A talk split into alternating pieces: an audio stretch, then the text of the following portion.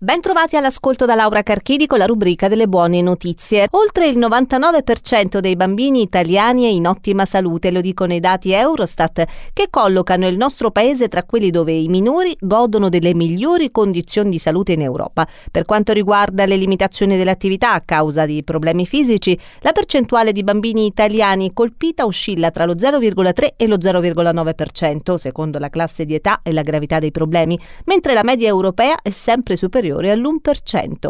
In arrivo gli occhiali per predire la ludopatia, basterà inforcarli per leggersi dentro e sapere se si rischia di diventare giocatori patologici. Ci stanno lavorando l'Università di Padova e la Cattolica di Milano anche attraverso l'impiego della realtà virtuale. Gli occhiali in questione, grazie a particolari sensori, carpiscono il potenziale ludopatico di chi li indossa, ovvero il grado di predisposizione al rischio. Il prototipo dovrebbe essere pronto dopo l'estate, mentre per la produzione ci vorrà circa un anno. Record sanitario sanitario all'ospedale di Bergamo, dove è stato impiantato il più piccolo pacemaker al mondo a un ragazzo di soli 14 anni, il paziente più giovane che abbia mai subito in Italia un'operazione del genere. Da quando ne aveva 7 soffriva di asistolia, in pratica il cuore gli cessava di battere per alcuni secondi con gravissimi rischi. Ora il ragazzino potrà svolgere una vita normale grazie a questo dispositivo che i medici definiscono invisibile in quanto grande solo più di 2 cm del peso di 2 grammi e senza filo con una batteria che garantisce per circa una decina di anni l'emissione produzione di impulsi elettrici in grado di regolarizzare il battito cardiaco.